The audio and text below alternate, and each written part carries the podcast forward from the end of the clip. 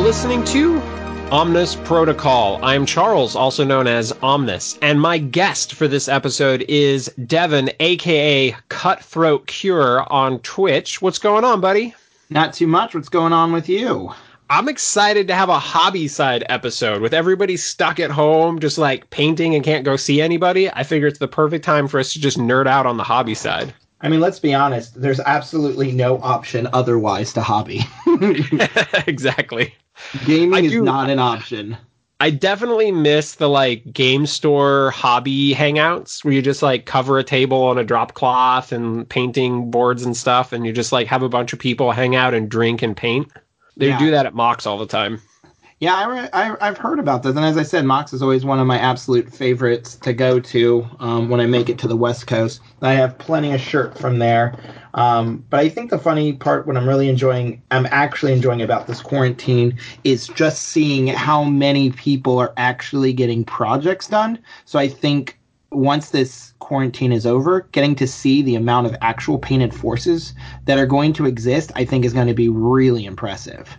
Yeah, for sure. I've there's been a bunch of models where I picked up a second copy so that I could either like upgrade my paint scheme and try to do a little bit better job because I rushed it in the beginning, or to have extra to make it easier to field two armies. Um, and I'm trying to wrap up a second table. But man, let's talk about you a little bit because obviously I know you from the wargaming side way, way, way back. Um, but you have been running your own Twitch channel, Cutthroat Cure. You do a stream. Is it basically every Thursday, right? I do. I do it Thursdays, Sundays, and Mondays, and then Damn. I will do like the occasional. Like I will switch it. I mean, I won't switch it up. Those are the days I always stream.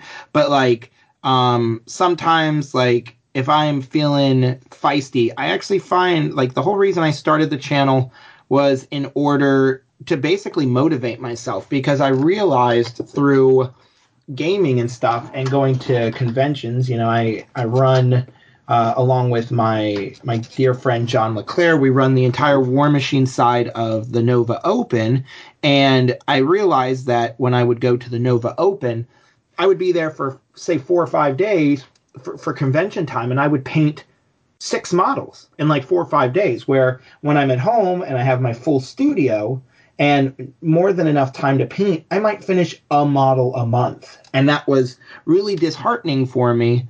Um, and so I realized there was this little bit of a connection between basically that social interaction and my extrovert, um, basically mentalities, and that by taking that, taking that and actually um, keeping myself kind of like mentally um, challenged as I was painting, I'm painting about at least two models a week now, um, which that's you know, awesome. That's an 800% increase in what I was producing, and it's getting faster. So, dude, that's great. And your stuff is gorgeous. Like, I really enjoyed hanging out with you while you were working on Nebula.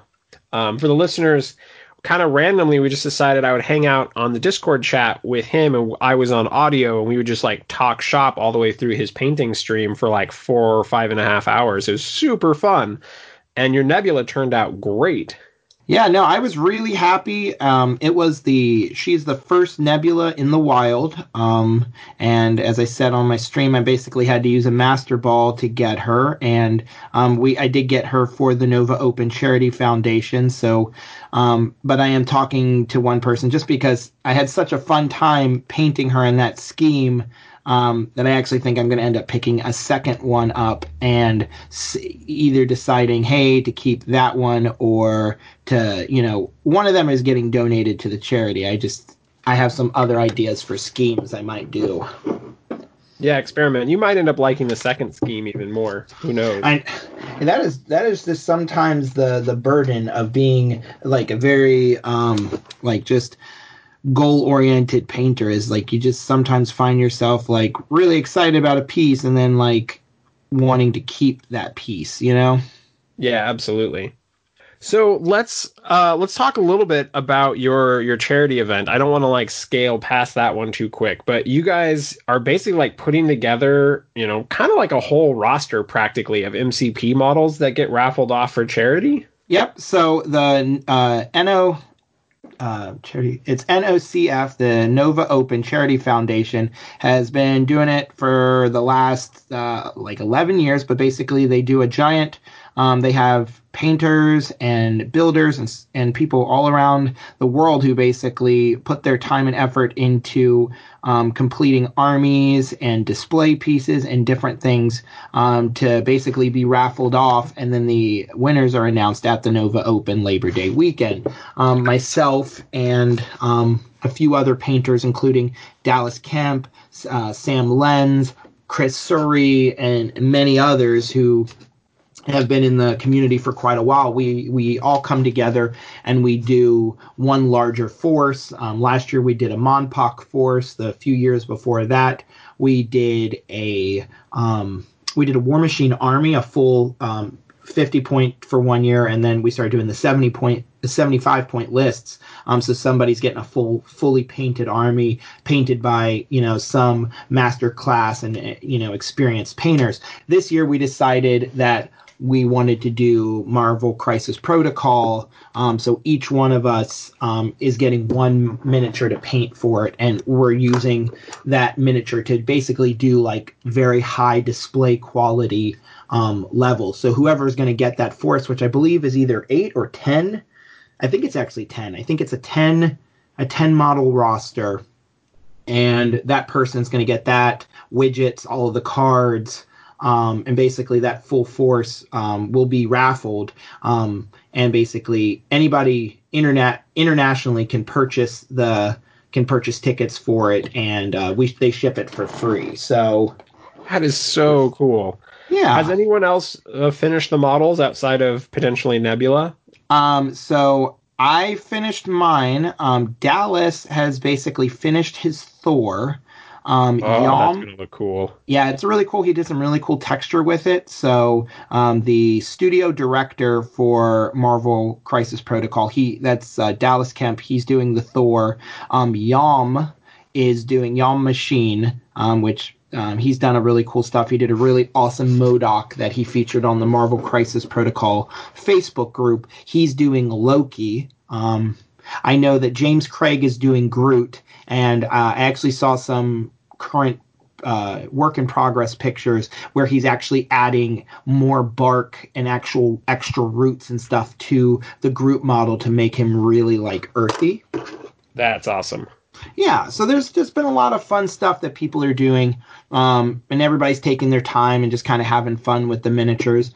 And um, as you saw, like I did my Nebula, and and if that's the one that I will donate, which is very possible, you know, uh, the the the type of quality and effort we want to put into it because we want, you know, we really want to generate a buzz because all the proceeds 100% goes towards charity. There's no administration costs, none of that. So we we really try and dedicate our time and this has actually been one of the coolest projects for us is because like doing the MonPoc uh, Force last year, I had to do like five models. Of course, with the War Machine, other than doing the Warcasters, um, you know, you might have to do like four or five models. Um, like Matt DiPietro did uh, the Scaldy for one of them, and I did all of the champions. But uh, for this Marvel Crisis Protocol, just because it's such a small skirmish game with such highly detailed miniatures, the amount of like detail that we're getting to put into them it's it's so much higher than we usually get to focus on, and that is such a cool feeling. Um, and I'm really excited to see the force all together. And I actually designed all of the the the base scheme that we're doing, which is if you look at my my nebula, um, that base scheme is going to be across the board for all of them. That's awesome. You know, kind of slightly off subject, but you, I assume you've seen the pictures of Henry Cavill painting Warhammer minis. Yes. I just realized that I think my world would be complete if I got to see Vin Diesel painting Groot. I think that would be fantastic. I think it would also. I think it would be cool to see like um man, uh, uh, uh Chris Pratt do Star Lord, like paint Star Lord. Yeah. Because you could actually like you know hearing Vin Diesel, you know I am Groot, but seeing like Chris Pratt actually doing like his old like Parks and Recs voices where he's like painting it a little bit and getting that whole like Star Lord voice. I think that'd be really cool. Yeah, that'd definitely be fun. I think it's just that I know Vin Diesel's that next level of nerd where I could totally see him doing it. Loving like there was um what was it like Avengers Endgame I think it was. He showed up wearing a leather jacket with like twigs and branches that were like attached to the jacket. Did you know that he did the Street Sharks commercials back in the day? Uh, I think I did know that. He was a representative for, I think it was either Bandai or Hasbro. I can't remember the company, but he actually would go to toy fairs and do all of like the interactions of Street Sharks and was doing like the voices and stuff. And like to think about the day of before the critical role and everything where everybody was like oh d&d where now it's such a big thing you know vin diesel back in the day would put out things where he was dming and stuff like that. And i always thought that was such a cool interaction um, that we didn't really get you know many places. Oh yeah absolutely. All right well let's get let's dig deeper into the painting stuff. So i'm just curious of all of the models that you've seen and painted and worked on for Marvel Crisis Protocol so far, which model has been your favorite for any reason? So, um, that's such a hard. I mean, I'll be honest with you. If you asked me in War Machine and Hordes, I could probably give you my my my favorites hands down, just real easy. But for some reason, like MCP is such a difficult it's so difficult to just pick one. For example, when I started, I have at this point, at this t- time, at right now, I have not painted any of the core set. I have the core set and I've been building the core set, but I have painted literally zero of them. Um, to be fair, it's only difficult because you haven't painted Star Lord yet. Exactly. and I have, and I mean, I own every character for the game, and I have a Nebula, you know, which is saying something, you know, and it's like my favorite, like right off the bat, was painting. I loved painting MODOK. Like just to get a character yeah, that yeah, super fun. Just it's not your everyday character, you know. Like all right, every you know, even though we haven't seen X Men or anything like that, everybody ha- has seen or can think of like painting a Wolverine or you paint a Captain America. Okay, you've seen that, especially if you played the Knight Models games. But MODOK, like, name another character that reminds you of him or is anything like painting that figure. Um, I can't think of one. exactly. And so getting to paint him was a real joy. But then, like, I think right now, I mean, I've painted, I'm now painting my second Venom um, for commission, and he's just absolutely a blast. I'm having so much fun with him. I was never a huge Killmonger fan, but painting his figure was absolutely fantastic. So it's like I couldn't really tell you just one figure because I think each figure for MCP is so detailed and has so much character that you can find you'd have an easier time telling which ones you don't like than the one like your favorite, I think. I'm not letting you skate on this one. You gotta, you have to take a hot take and pick one. If I had to pick just one right now, that I would paint.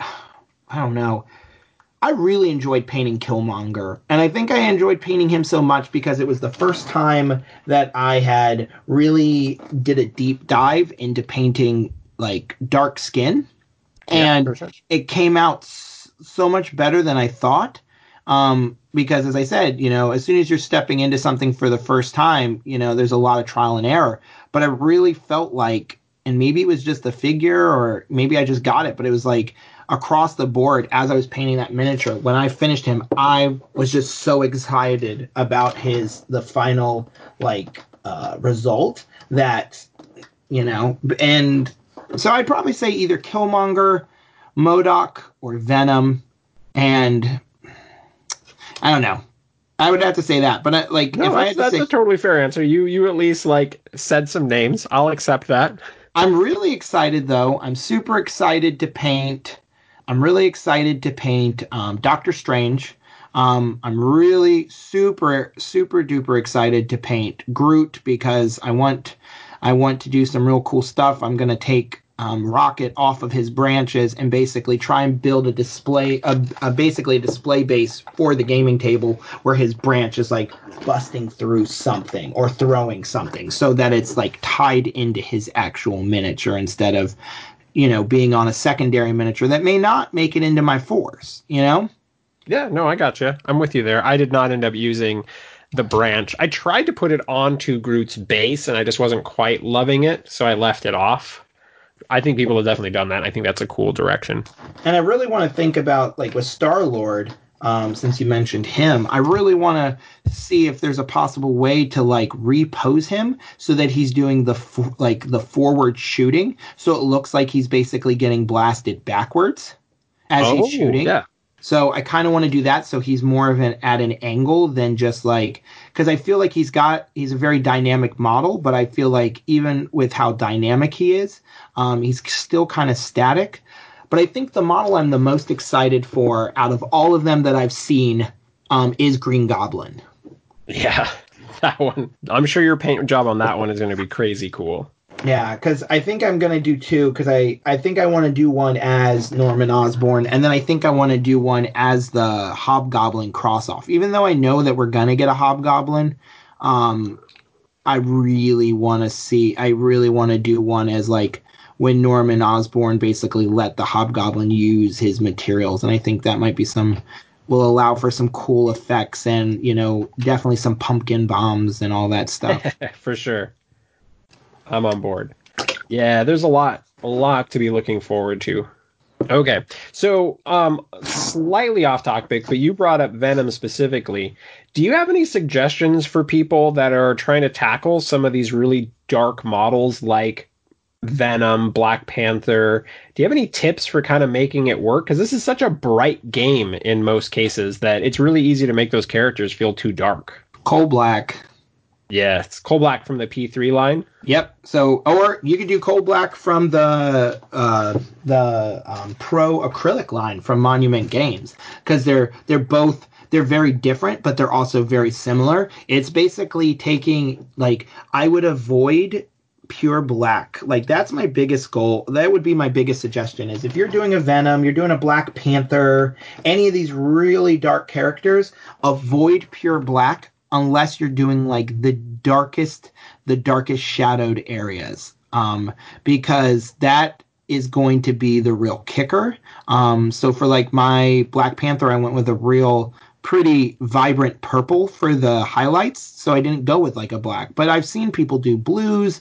You could do um, like a gray color. There's like so much to do. But i think what's cool is is if you take a let's say a coal black and you add any of those other colors, so that you, a purple, a blue, or even just a regular gray to it, you it's already got so much of the base colors that you would see in black that that for the human eye to perceive it, it's going to come off as black. And I think that's when you're going to see those very, very, um, like really cool um, schemes for it. And I think you just need to just when you're going into it, paint bravely. You know, like don't worry about the fact of oh is this going to do this or, or is this going to do that? You've really got to just kind of step into it with you know worst case scenario you might have to add some more you know paint to it to bring it back down. But if you go into it and you throw in let's say some you know some purple or some blues into your um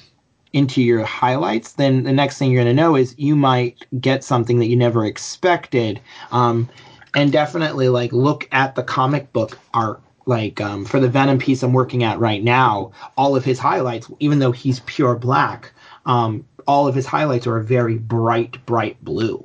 And that in itself is very is very crazy because of the fact that you would never think oh i'm going to go this super bright blue. But for it it works you know? Yeah honestly a lot of comic book black is actually blue. You look at like Superman's hair a lot of the time, like blue is used a ton. And that's because black, like blue and black, um, like blue is the closest to black and you're going to realize that you're going to when when you're working with things like if you want to use a very bright color and you don't want to use pure white you use a bright yellow like lemon yellow. Lemon yeah. yellow or an ivory if you look at ivory it's got undertones of yellow in it. Well black and blue are very similar. So that's where you kind of get that uh, you know smooth flow with those. Yep makes sense all right. So, do you have any specific techniques that would work well for Marvel Crisis Protocol models that you think people should be practicing or maybe checking out YouTube tutorials? You know, so for the random people that are trying to get better and like try to like get more of their models painted, especially during this quarantine, what would you suggest to them? Definitely two brush blending. It's such a cool technique, especially when you're working with models with so much surface area. So if you're painting Hulk, that's a lot of green, you know? But if you yeah. can properly, if you can kind of, he's got so many, there's so much room on him to practice two brush blending. So basically, you know, whether you're using spit or whether you're using like paint water, basically just keeping two brushes, taking one brush, over an area and basically like dipping in water or you know licking your brush and like putting it over that that area and then taking the next color and kind of dragging it across you can you start creating these really cool smooth transitions so it's not going to work as well as like let's say groot because groot has so much like um depth tiny to, details correct and, and depth and to his yeah. character but it but captain america Ultron, Red Skull. I mean, Hulk is a big one. You start working on that two brush blending. Uh, I mean, next thing you know is you've got Ghost Rider coming out, and Ghost Rider has all these flames, and then you can start making these really smooth, very close transitions with the colors that you may not have been expecting. And so it's not as much as it's there are things that you need to know to paint these, but it's one of those things that the this game uh, gives you the ability to really practice those um, techniques, and you'll see like a lot of benefit from it, I believe. And I think you made a really good point there that taking something like Hulk and practicing on him, like to be able to like, you know, check out a YouTube video, see how it works and then play around with it on Hulk, that's going to help you get the idea rather than starting off on some small model like Captain America or something where you've got a lot less surface area to work with. I think that will that'll make a big difference. That way, when you get to like your favorite model, you know, you have some more practice with it, and so you can do a better job on you know whoever's your favorite character, like Star Lord.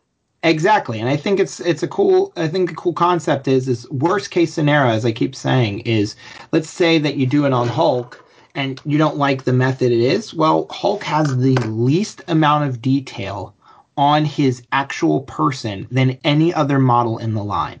Yeah, like even, the easiest one you could start over.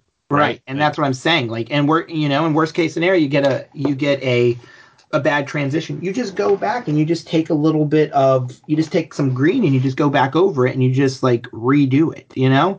And I think that's, that in itself is such a cool learning experience and something that you're going to just get out of these miniatures that you're not going to find in many places. Yeah, for sure. All right. So, are there any specific um, supplies that you would recommend people picking up? Like, say, a brush, for instance. Do you have like a recommended kind of budget brush and a recommended like brush on the little bit more pricey side? So, I so for the budget brushes, I definitely, and I know a lot of people hate the company, and it's unfortunate that I have to suggest a product that they only carry. But Hobby Lobby has a set of brushes called their Fine Touch, and basically it's like they're synthetic acrylic brushes. They're basically for five brushes in one set and three brushes in the other. You're spending three dollars for one pack and five dollars for the other pack. And I will basically do 75 to 80 percent of my models using those brushes. And then when I get to that last, as I said, 25 to 20 percent, where I'm really working on that, like those details that I'm trying to really apply, that's when I'll break out like um, a Rosemary or Company or a you know um, Winsor and Newton Series Seven or a Broken Toad. Like those, all I I don't suggest just any one of them because like you could be using a, a Raphael and there's some people that have used some of the brushes and the brushes are just like depending on when you buy them and the quality of them and when they were produced and you know with it's, it's you know you you get such different results but any brush that you're going to be spending a decent amount of money on, you want to use to do you want to keep them as precise as possible because that's your detail, that's your money shots. And um, so I, as I said, I try to do all of my my basic work with the um, cheaper brushes um, to basically extend the life of my expensive ones. That makes sense. The brushes that I, I want to pick up like a, a Winsor Newton 7 or something like that soon because I'm trying to take my painting up a notch. But I've been finding that the from the Army Painter line, the Wargamer Regiment and Wargamer character brushes are not too expensive. They're maybe like five or six bucks each, something like that. And I've been able to get some good work out of those. So if someone's someone's looking for something, I found that they have been about the right size for a lot of the MCP models. And I think, I mean, I would tell most people to keep a, a two and a one for any brush size. Like, other than your your synthetic cheapo brushes, because their sizing is kind of all over the place. But when you start getting into Kolinsky sables or any really high definition detail brushes, there's the Bomwix from Monumental Games, and their actual um, synthetic, I mean not synthetic, but actual Kolinsky sable real hair brushes, and they're they're very affordable. And I think the the thing about it is is, and I mean, granted, I've said this before because I'm not the biggest um, army painter fan, um, is the fact that like you can make most brushes work. Like, I mean, I've finger painted before, so it's like, you know, that's that's something you can do. Um, the thing about it is you will see such a difference when you're working with the right materials at that upper level that if you really want to increase the level of your painting, knowing what kind of brushes and actually going for a little bit of like quality when you get to that higher that higher detail, you you won't you're not going to find another alternative for it. And I think that's something super important is yeah, sure you can I could do an entire model with my cheapo brushes and I could probably do it with the army painter ones. But I think once you start working with something like a really nice Kolinsky sable or something that has such a precision tip on it and you you learn that brush control, um, you're you're never going to go back to something. Yeah, I was just going to say I don't think I'll ever go back once I get one. Yeah, and I and that's the I crazy part list. about it.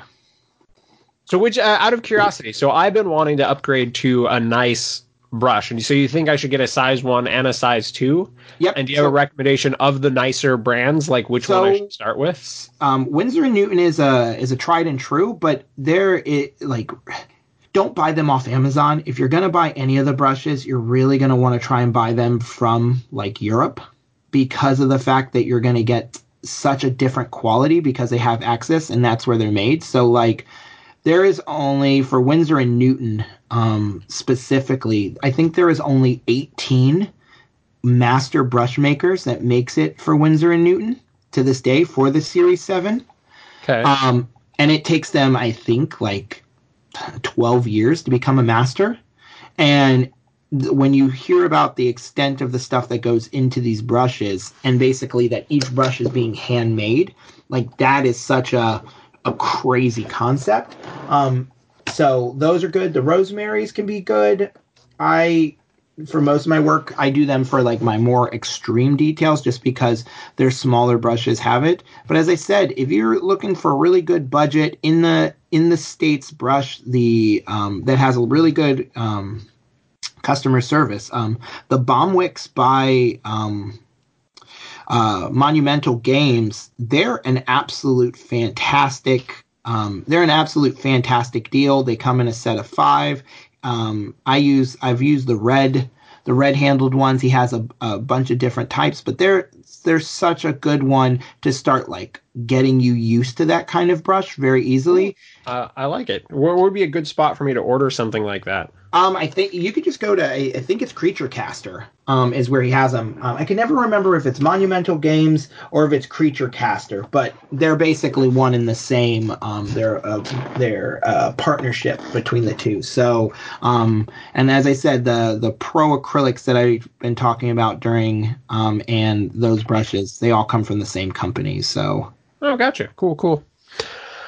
All right, man. So let's talk about some of the models and stuff that we've seen and been looking at. What's the coolest alternative color scheme that you've seen on any of the MCP models so far?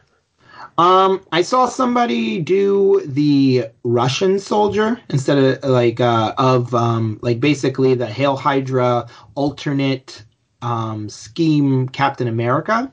Mm. So where he got brainwashed by um, Russia and stuff. So that was a really cool one I saw. Um, I really enjoy the alternate, the different versions and all the alternate schemes for the Vision I've seen. Yeah, there's been a ton of those. Yeah, that's like the ones that I've seen that have had the. I mean, like you're only seeing so many Black Panthers and Shuris and all of them, but I I really feel like I think the the different poses that they do on Spider-Man is fantastic. I think the like different conversions that people have done with Thor, but when it comes to an actual s- straight paint scheme, I would have to say that Vision has come out the best of any I've seen, and that's just because people like he's such a smooth character, and there's so much like you can do with him that it, it makes it really easy. I think one of the weird things, and I'm not a huge Venom fan, like from the comics, but I've found Venom, like Venom with a good paint job, is one of my favorite things to see. Like, like as we talked about when you're trying to paint black and stuff, when you have those characters that is just done really well with a nice right blend of non-black colors, oh, they just look so good. Yeah, and I and I think that's why I've enjoyed him so much. And like as we're speaking right now, I'm actually painting a display piece um, for a client of Venom um, directly from um, the Lethal Protector series. So, and I and I'm enjoying it because of the fact that it's giving me another chance to work on a the smooth blends that we were talking about, and working with colors that you wouldn't expect to see as your highlights. So as we said, you know, most people you might look at and you go, okay, you're you're working with black, you're probably going to see a gray as your highlight, you know. But like mm-hmm. working with Venom, I mean, I did a two tone Venom where the front of him was working with blues and purples and the coal blacks, but then the entire back of him is is red, very Carnage style, and and it was basically a Jen.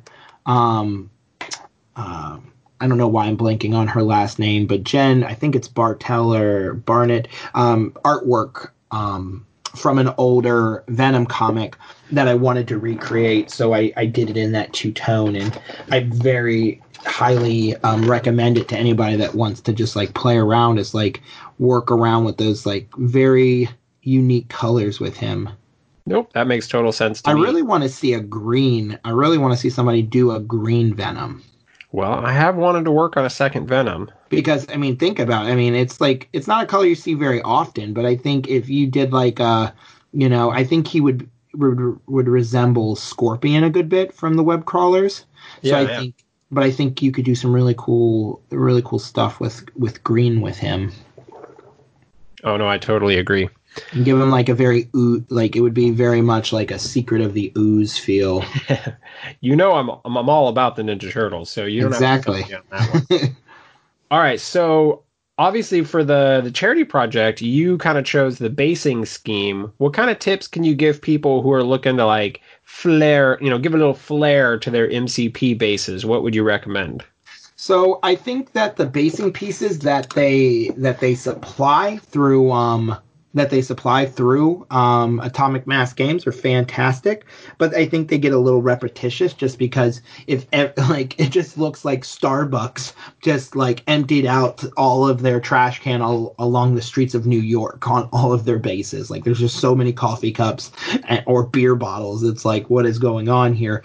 Um, so I like I like the mentality of like organized chaos. So looking at like if you look at any sort of like miniature housing stuff you can find a lot of really cool stuff like plates or you know other types of terrain. Um, i know you and i had talked about it but there's a company called evergreen miniatures or scale models evergreen scale models and they do a lot of like um, polystyrene pieces, and um, I like to use those for like rebarb. I like to use them for like I beams and like different uh, steel work. Um, another cool thing you can do is you can take um, old guitar string and cut it up, and you can make like thick wiring that's coming out of the ground. So like you could easily do like a busted street lamp with like uh, guitar wire, and then it looks like someone's like ripped the internal workings of it out, like the big giant uh, wires. So that's a really yeah, cool one. Sure. Um, I mean, and I mean, stuff like that's really fun. Uh, and I think it's such a cool aspect that you know just look through like other things. Like I've seen a lot of people who have who have like gone to like the children's toy sections, and sometimes those little um, additions or like little tools and stuff you might see. I think they make such a cool um, like addition that you you wouldn't always think about it. You know? Yeah, for sure. I think all that stuff can really like help add another another level. And just your bases are particularly cool looking. So I ordered some from that Evergreen site that you had mentioned because I'm I'm constantly looking for ways to like spice up the bases a bit. Yeah, I mean, and that's the cool, and that's what I try and tell people whenever I suggest basing ideas is go into it with the concept of have a story. Like with all of my bases, I try and think about very much of what is the overall what is the overall like theme or like thought I'm having. So when I picture all of these, like, I mean, I'm a huge Marvel fan. Um, comic books is what taught me how to read, um, just because I'm real hard headed. Um, that idea of like envisioning all these grand characters that I'm taking all this time to paint in like some sort of battle that like getting that vision in my head uh, no pun intended um, gives me the hey, idea puns are always intended on this podcast. Don't you dare unpun. So then pure pun. So it gives me the vision of like what i want to see. So like when i decided when i was going to be creating a force um since i'm not having to do like basically an like per se an army like I would do for like War Machine or say 40k or something like that. Um, and you can be a little bit more unique, you should still have something that ties them all together, you know? And I mean, it's not saying that you can't do an entire force where each one is on their own different, their own like terrain, but I think like when you look at like Black Panther beside Thor, beside you know Captain America with you know Ghost Rider there, and they all have something that ties them together. I think that's like such a cool concept. And so like going in it with a have a clear vision in your head of what you want to see from it. So do you want to see like a destroyed terrain? Do you want to see them do you want them to be very dynamic? Do you want them to look like they're in the midst of a battle? And so for me i decided i wanted all of mine to look like basically they're in war torn new york during um the first avengers movie you know like that whole like rubble everywhere they definitely they definitely have that feel for sure. And that's what i wanted. And the thing is is that even though i'm in incorporating characters such as Nebula and other people who may not have been included in that aspect. I like to think of the comic series Marvel Civil War, not the movie, but the comics, um, of this grand battle encompassing every single Marvel character, minus the Hulk, um, and putting them together and then trying to give them fun stuff, you know? You know can you build a you know can you build a pile of rubble? Can you do something fun? So with my black panther specifically um, i was doing him on stream. Um, the people who were watching me on stream said i basically gave them full reign. Hey what do you want to see? And we had we had a funny talk about how black panther always seems to be like cat landings. So we said how superhero landings are absolutely horrible on your knees. Um, and so we built a base um, you know, with the direction of the stream and me building it with Black Panther actually like slamming the ground and bending rebar like a, a steel beam with his knees. Um, nice. So you get that kind of funny story there. And I think adding little little kind of combinations there are very possible with a a game of this scale and b with characters that everybody knows that you know if you're in the know you know yeah yeah i'm totally right there with you. And I, I'm definitely one of those where I've got to have my basing scheme kind of uniform across all of them. Because as soon as I start giving the Guardians their own set of bases, that means like anytime I'm going to play the Guardians, I need to buy separate models to specifically base them so they match my Guardians.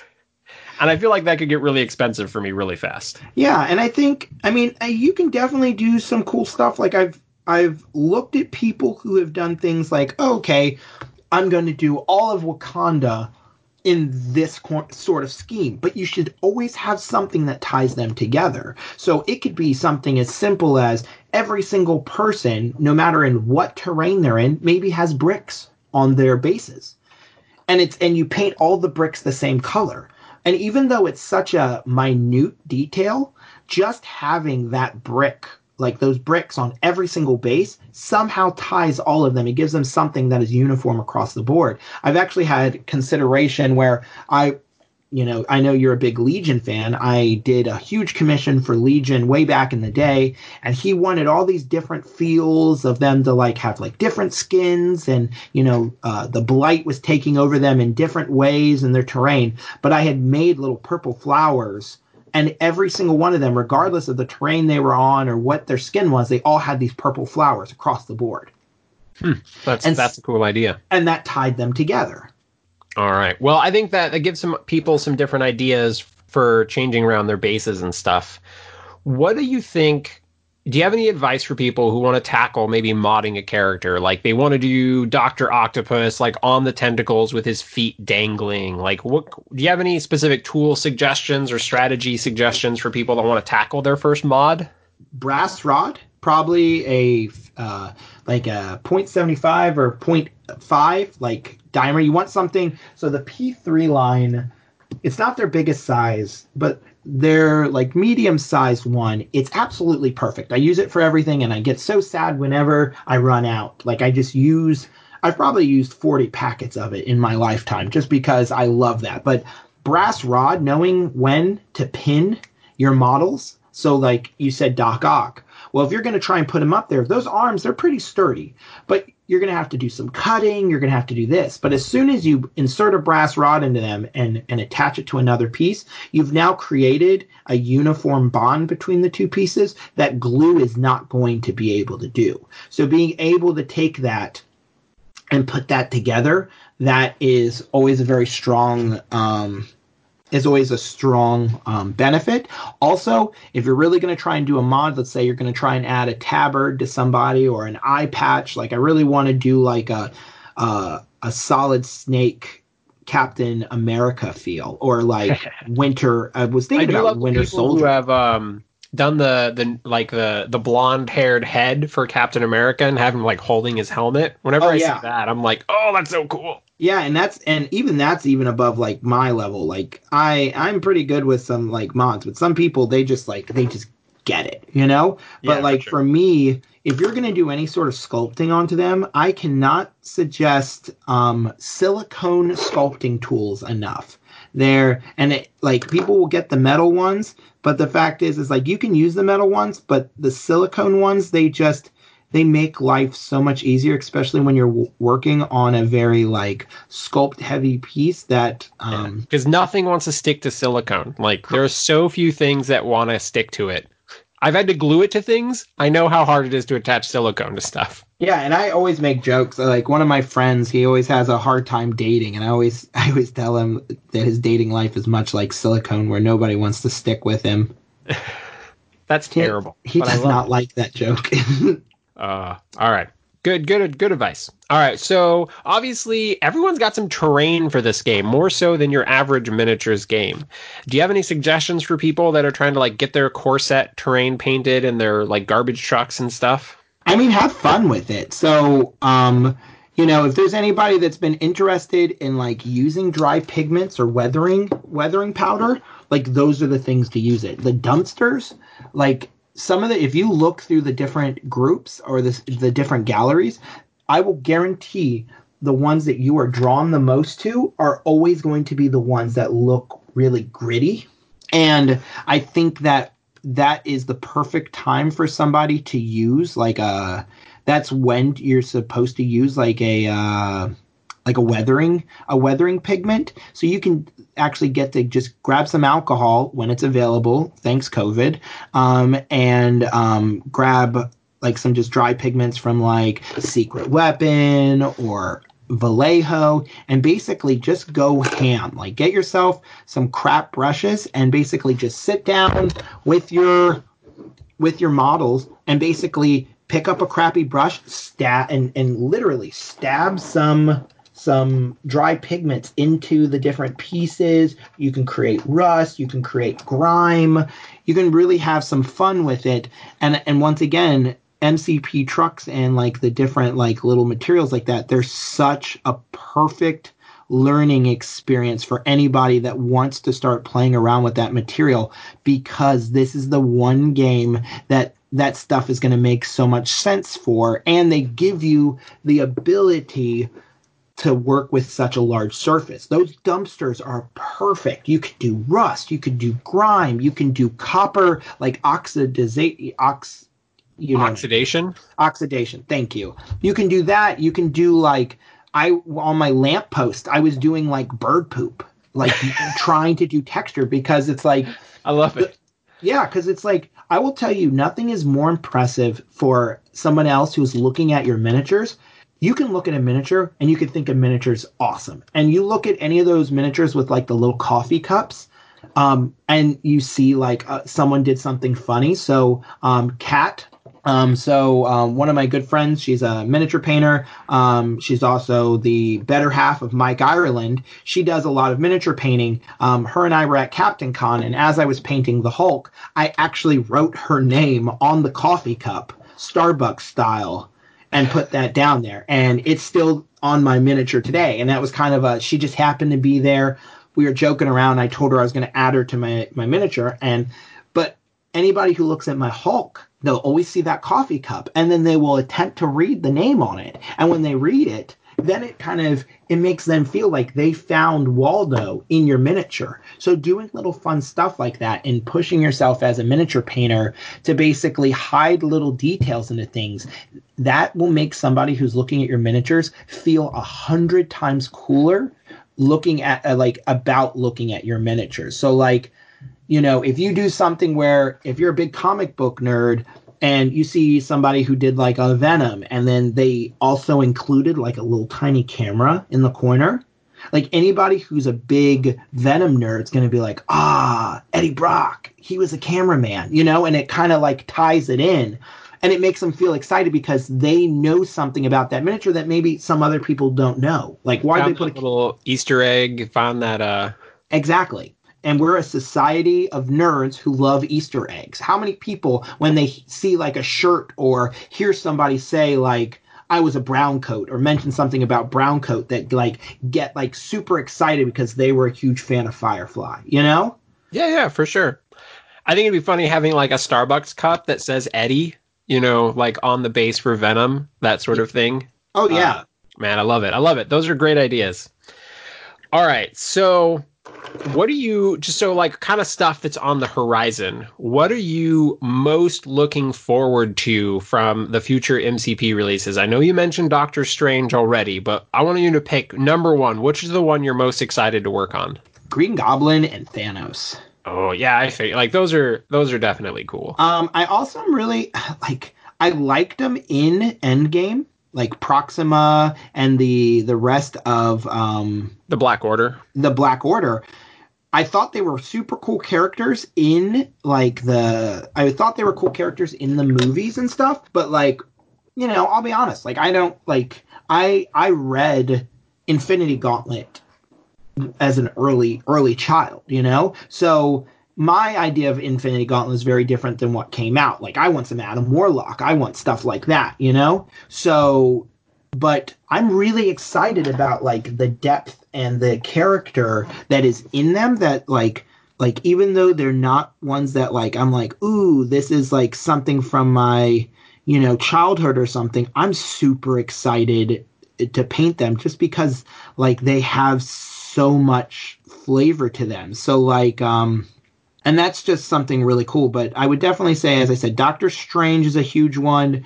Green Goblin, Thanos, of course. You know, I'm already talking to people about doing like a few Thanos conversions depending on what they want. Um, oh, nice. Yeah. Yeah, just because I'm so excited about painting that specific miniature. I'm also very excited about doing um, Frank Castle Punisher. Um, yeah, I feel you. Because I have like three ideas, and I swear to God, I will get so mad if I do not finish it in the time before someone hears this. So I'm just going to say it anyways. But I want to do a, I want to do the alternate scheme for uh, Punisher where he picks up Captain America's shield and hood. Nice. Um, well, you realize from, this episode's going to come out in like a few days. Yeah, so I, I know this, and at some point someone's going to be like, hear it, and they're going to be like, ooh, that's such a good idea. But like, the, the I want to do like basically when they come out with Punisher, I want to do like two where I have my regular Punisher, but I also want to do one from um, you know Fallen Son where he you know where everybody was like who's going to be the next Captain America and everybody thought it was going to be Frank Castle and I was really excited about that. So I think that'll be another one of those really cool abilities for a alternate scheme. No, I'm I'm right there with you. I, I'm a big big, big Punisher fan myself. So I think that's a fantastic idea. All right, man. So where can the listeners find you afterwards? If they want to check out your Twitch streams and stuff, what what do they look for? So I uh, I you can just legitimately look cutthroat cure it's all one word um, you can thank 13 uh, year old me thinking i was absolutely awesome coming up with that name um, but then you can also blame 32 year old me for still thinking it's cool. Um, but I'm on Instagram, I'm on Twitter, um, I'm on Facebook, and as I said, I stream every Thursday, Monday, and Sunday, um, and um, I do a lot of different. A lot of different things. Right now, I've been featuring an absolute ton of Marvel Crisis Protocol, and most of the time when a new release comes out, so like when Groot and Star Lord came out, I actually did a giveaway for them that day um, so that people had access to them um, right before they came out. So I really wanted people to um, be able to get that. So when I do giveaways and stuff like that, I try to give people uh, a huge option of different figures they're going to do. And I will. I'm getting ready soon to be doing a, a basing, like a, a bunch more basing because I, I, guess a lot of people really enjoy the way I do that. So what I usually will do is I will do like a one or two stream like series where any viewers who are on there can help choose like what they want to see on basing, like what can we do. So for like Killmonger, we built an actual stone throne and an actual table for his panther um, to sit on, and that was, and we also did a, a, singing in the rain Venom. So my Venom is like hanging off a fence post, singing very like, you know, very ominous um, in the background. So, and those were just things where people wanted to do something that was a dynamic and be fun, and just something that's very um, I like to think unique about if someone ever plays my figures, they'll definitely know that um, you know, they know the story behind it. Correct, and they got to be they got to be a part of you know building this force that's now taking up uh, a massive portion of my display cabinet. So very cool. Well, listeners, you can also so I set up a link tree for Omnus Protocol. So I basically, and I've also added kind of all of the the friends of OP, and so um, you can find like recalibration matrix's link. You can find across the Bifrost, Xavier protocols, and the Cutthroat Cure Twitch. So my link tree is pretty easy to find. It's the primary link on my Facebook. It's the primary link on my Twitter account. But now when you go to my link tree, whether you're like trying to find my Patreon feed because you want to subscribe and like get those bonus episodes and stuff, I put I put everything on that link tree so just everyone has easy access to stuff. Like you want my RSS feed, like it's there so you can just copy that link and stick it into your podcast app, that sort of thing. Um, or you're like, oh, I just linked Spotify. It's all there, and I put Cutthroat Cure on there as well because I think we definitely got to do another one of those streams where I join you, maybe like when Corvus and Proxima come out or something like that. Oh, hundred percent. Like I would definitely, as I said, I'm getting, I'm definitely planning on doing. Um, so right now, I just finished building. I did a an alternate Valkyrie, so she has one sword and her spear from the comics. So I actually just oh, did a, I love that. I did a I just did Baron Zemo, Red Skull, um, Black Widow, and I'm currently working on Rocket, Groot, Thor, Star Lord, and Ultron. Um, and then I'm going to do basically once again a two a two stream series of where basically all I'm going to be doing the whole stream is just basing them and basically you know, like if anybody saw me work on my Venom, I, I at one point set him on fire, set him and the lamppost physically on fire because I was trying to like recreate something. And um, that was just what I wanted to do. And what I wanted to do, we achieved it. And so that was um, definitely something that I end up doing just because I like to push those boundaries and let people see like just how just how far you could take something if you really want to, you know? Yeah, for sure. All right. Well, this has been a super fun episode, Devin. Thank you for coming on and chatting with me. I've been wanting to do a hobby episode for a while. A- anytime. As I said, I, I love to paint, and anytime I get to talk to people, I, I get so much work more work done. So anytime I have the ability to hobby chat or anything like that, especially during this quarantine, I am 100% game. Oh man, you just made me think like we should set up like um a big Zoom chat or something and just have a bunch of people hang out and paint. That sounds yeah. like so much fun. Yeah, no, I just I was uh, I just uh, participated in the Adepticon um, multi-stream um, during um, the when Adepticon was supposed to run, and that was such a cool experience because I had never multi-streamed before, but it just so many of us were streaming at one time. We're all working on different projects, but it was just it was just like this cool community idea of like basically since we all couldn't be together in person for like one of the best events in the United States, we were all together like virtually and like I would be totally down with doing a Zoom project like that um just because of the fact that, you know, I like I just like the mentality of like uh, paint hangouts and stuff like that. And yeah, for sure.